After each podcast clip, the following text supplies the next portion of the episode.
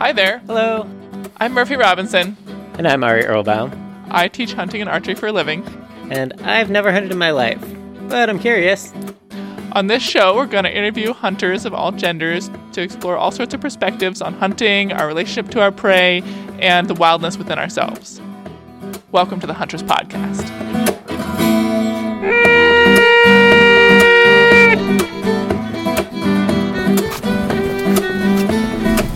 You observe on this evening's hunt? And there was that crunching sound in the forest from where they'd come from. I was like, oh my god, it's gonna be a buck.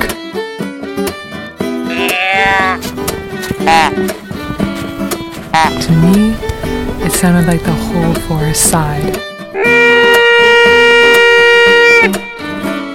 Today's episode What does it feel like to shoot your first deer? With Cecelia Hogan. It's a beautiful, crisp day in April. Sun is glistening off of the trees in the Worcester mountain range. In a forest clearing sits Murphy's tiny house, with a few figures up front. They're gathered around a deer hide draped over a log. Cecelia Hogan takes a dull metal blade and starts scraping it. Yeah, so it begins. She's scraping the flesh away from the skin layer.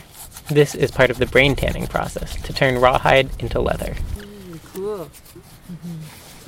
Cecelia shot this deer herself. Once it was a warm creature, eating acorns on the forest floor. Now she holds its hide in her hands. These like little, is that like little veinies? Oh yeah, it looks like there's a little, there's a line of coloration. Yeah. Sometimes um, internal bleeding will stain the hide, Mm. or like right around the, the wound site, the, the bullet hole, there'll be Yeah. blood staining, Yeah. which is considered a flaw, but you know, a flaw is in the eyes of the beholder. It's also yeah. like a feature. Yeah. it's a story. You know? Yeah, for sure. I don't think Cecelia had any idea that she was going to be tanning her own deer hide even just a year ago. When she was growing up, her father and her uncles hunted, but she felt like she wasn't really invited to join. I think that's a feeling that a lot of women have about hunting. Here's Cecelia. You can watch, you know, like my dad, like he would let me watch but wouldn't explain anything. You know, it would always feel like a hand on my chest kind of holding me back, being like, "No, like that's not your that's not your sphere." As an adult, Cecelia ended up becoming a wildlands firefighter, which is a pretty male sphere as well. But she found ways to integrate into the dude culture of the fire crew.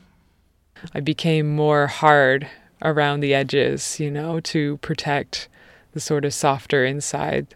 Like I amputated this kind of heart corridor, you know? So Cecelia wanted to do all these things that were like classically categorized as dude things, but she didn't want to do them in a classically dude way, kind of.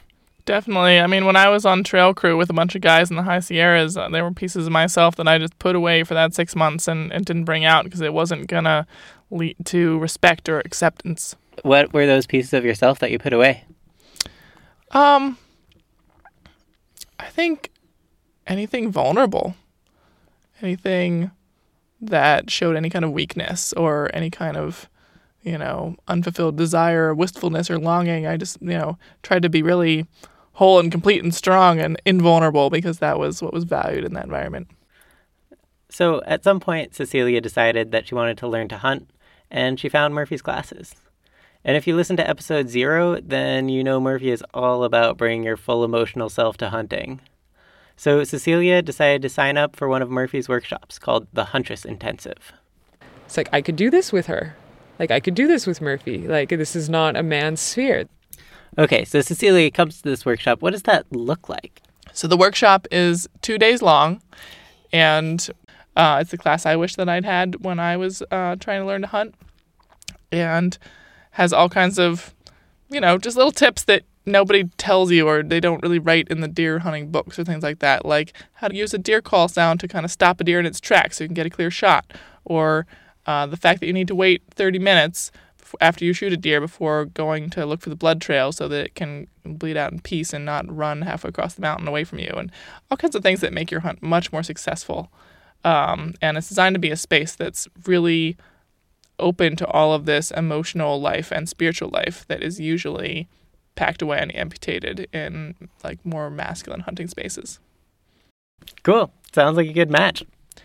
Yeah, it was a good fit for Cecelia. And after she went home to Canada after the class, she got in touch with me and told me that she wanted to do the Huntress Expedition, which is a hunting trip that I lead in North Carolina each year. And it's at my hunting mentor Chase's farm, a big organic farm with lots of deer on it. And so she had to put in some work before to make this happen. You know, she got her firearms license and her hunting license in Canada. She got together the money, she got the time off, and then she drove for like 20 hours. She drove a really long ways all by herself in her little car from Ontario to North Carolina to come down and hunt with us. And, you know, there's no guarantee you're going to get a deer. So I'm sure she had some doubts about it all being worth it. I have been driving for like 12 hours now, and I definitely thought, like, what am I doing? I have no idea what will happen. What is Cecelia doing? What will happen? Find out after the break. Today's episode is brought to you by the Fish and Wildlife Department of Vermont. We talked with Kim Royar, a biologist with Fish and Wildlife. She works with fur bearing species like pine marten. A uh, pine marten's a member of the weasel family, and they hunt under the snow. It's reddish colored. They have these little eyebrows that come up from the middle of their eyes and makes them look quizzical. They're, they're really quite cute little animals. Pine martens were native to the state of Vermont, but by the late 1800s there were none left. So in 1989, Vermont Fish and Wildlife attempted to reintroduce them to the state. Over the course of three winters, they brought 118 pine martens back into the state from Maine and New York. They planned to release them into a forest near where Kim lived. So she went above and beyond the call of duty and volunteered to keep them in her family's barn. We actually fed them tuna fish with uh, raspberry jam. We'd make a little hole in the tuna fish, put raspberry jam in it, or cat food. So my kids, who were very young at the time, probably five or seven, they would stick a little stick in the one end of the cage and attract the marten, who were very feisty and would growl and attack the stick. And while they were being distracted, we'd quickly open the door, put the, the cat food can in there or the tuna fish can in there, shut the door, and then the kids would withdraw the stick and we'd watch them eat.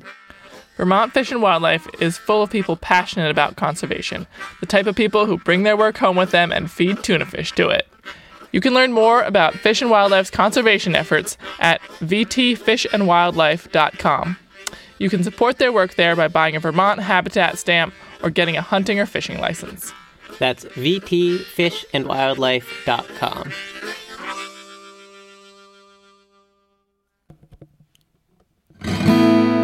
Driving onto the Chase's farm, you're greeted by the sounds of pigs, little goats bleeding somewhere, and uh, chickens. Thousands of chickens just laying hens everywhere. And if you walk to a, like close to where they're used to being fed, they think they're getting fed, and then you look behind you and you've got like ah, you know, they're all running after you. When I got to the house, Murphy was in the middle of butchering her her buck, and she was like, "Oh, hello! I killed a buck," you know. And I was like, "Great, okay, cool." And there was like blood everywhere. Hunting camp, yeah. One of the gifts of hunting on that land specifically is that Chase has hunted that land since he was 16. And he notices because he has those eagle eyes and just like sees deer where no one else can see anything. He knows where the deer are hanging out that year and where they're hanging out that week.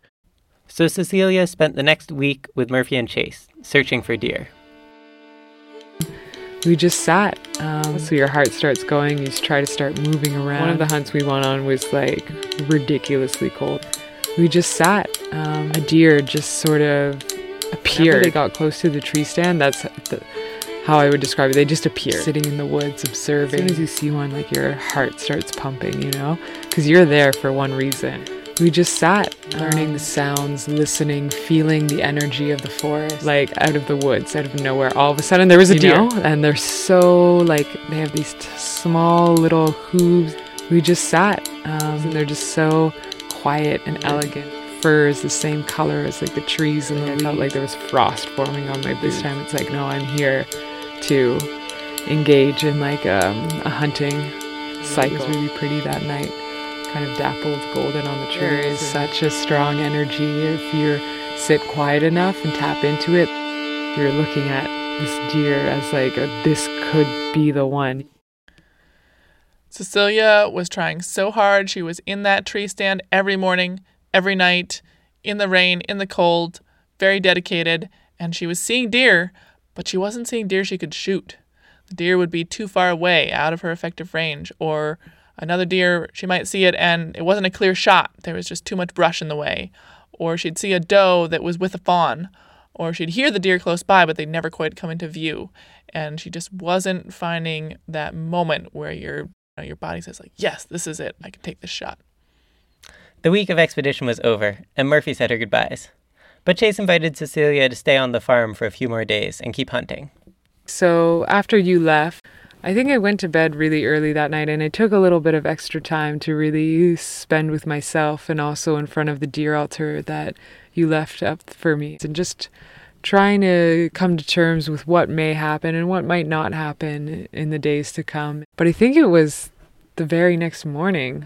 Me and Chase went out and um, we were sitting hunting, and then all of a sudden, Chase tapped my elbow. A really big rush of fire. And there was the deer through all my senses and through my veins. And she was walking broadside across the field of vision. This is it. Have your shit together. And it just felt so like controlled and smooth. Bring up your gun. And I was taking in as much information as I could. My eyes super wide. And so I lined her up in the sights. My muscles working very fluidly. And I don't know how Chase knew if I was ready or not, but he made the call. Everything felt very still all of a sudden like the the color of the sky was sort of gray that day and so there was a gray mist light like in the leaves you know and then she was still and was looking towards us. And i literally had like one second i knew i couldn't hesitate. I just remember dialing in right behind her shoulder blade moving the sight a little bit back a little bit too far back probably like that mental checklist like flew through my head. Exhale. Hold. Calm. Don't flinch. And then the shot went off.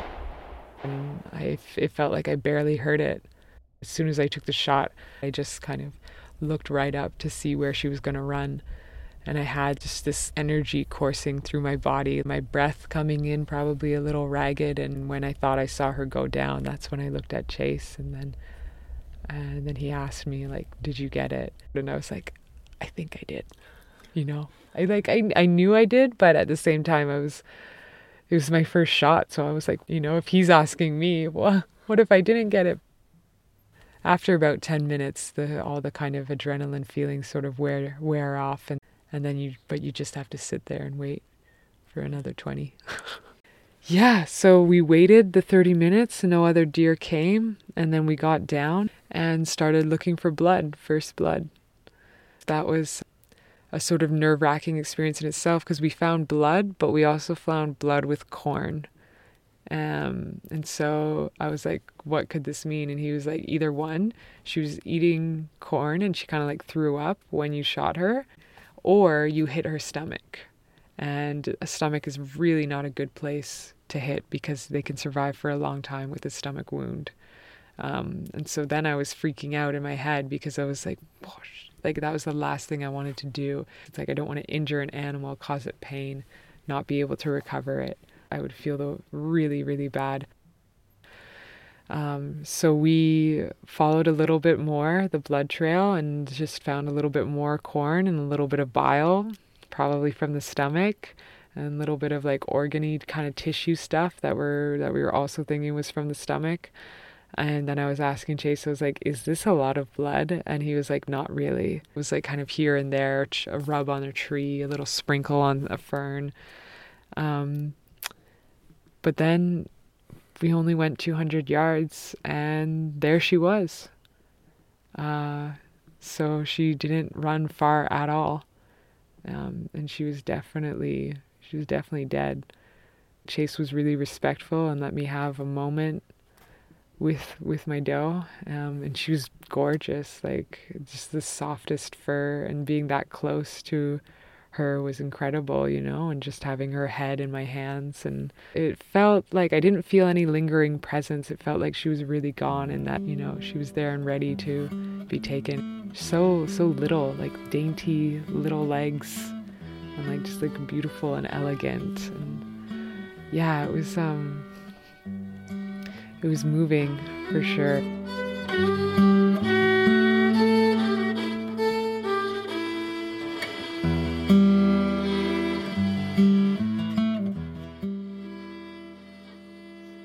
Cecelia spent the rest of that day absorbed in taking apart her deer. She took the guts out, saving the edible organ meats. Then she skinned it and cut the meat off the bone. She barely even stopped to eat. I think one of the last things I did was bury the head. So that felt like a kind of finality. Like, you know, I held her head in my hands and, and I was like, wow. It's like this is this is what's left, you know, of that whole beautiful uh, deer. Many thanks to Cecelia for taking us along on this journey of harvesting her first deer. And thanks to you for listening. The Huntress Podcast is a production of Mountain Song Expeditions, which is Murphy's Wilderness School in Vermont. You can learn about all of her hunting classes at mountainsongexpeditions.com. And just in case it wasn't clear, Cecelia was a paying student at Mountain Song. Our theme music is composed by Keith Murphy and performed by Yazi Zeichner and Ari Erlbaum. Yazi and Ari also created all of the other music you heard in the episode. If you liked today's episode, we'd love it if you could rate and review us on iTunes, subscribe, and spread the word to your friends. It really helps. And if you want to get in touch with us, you can email us at huntresspodcast at gmail.com. Let us know what you'd like to hear more of, and we might even feature your questions in future episodes. Until next time, may your arrows fly true. This podcast is brought to you by Pocket Music, which is actually me. I teach harmonica lessons and music workshops. That's Ari playing harmonica in the background there. So, Ari, what style of harmonica do you teach? Well, I've never been very good at sticking to one style. Oh yeah, that doesn't surprise me. So what styles do you teach? Um, I teach bluesy things.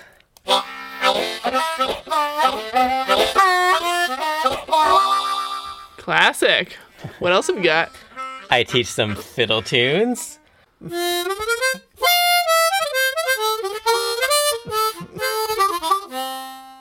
Wow, that's really good.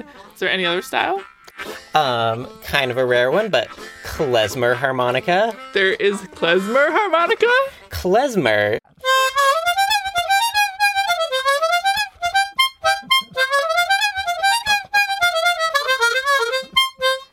That's amazing. Barry Fiddler on the Roof. Is that it? Is there anything else? Well, there's one more. It's one of my favorites. Oh, yeah? What is it? It's beatboxing and playing the harmonica at the same time. What? That sounds amazing. Give us a demo.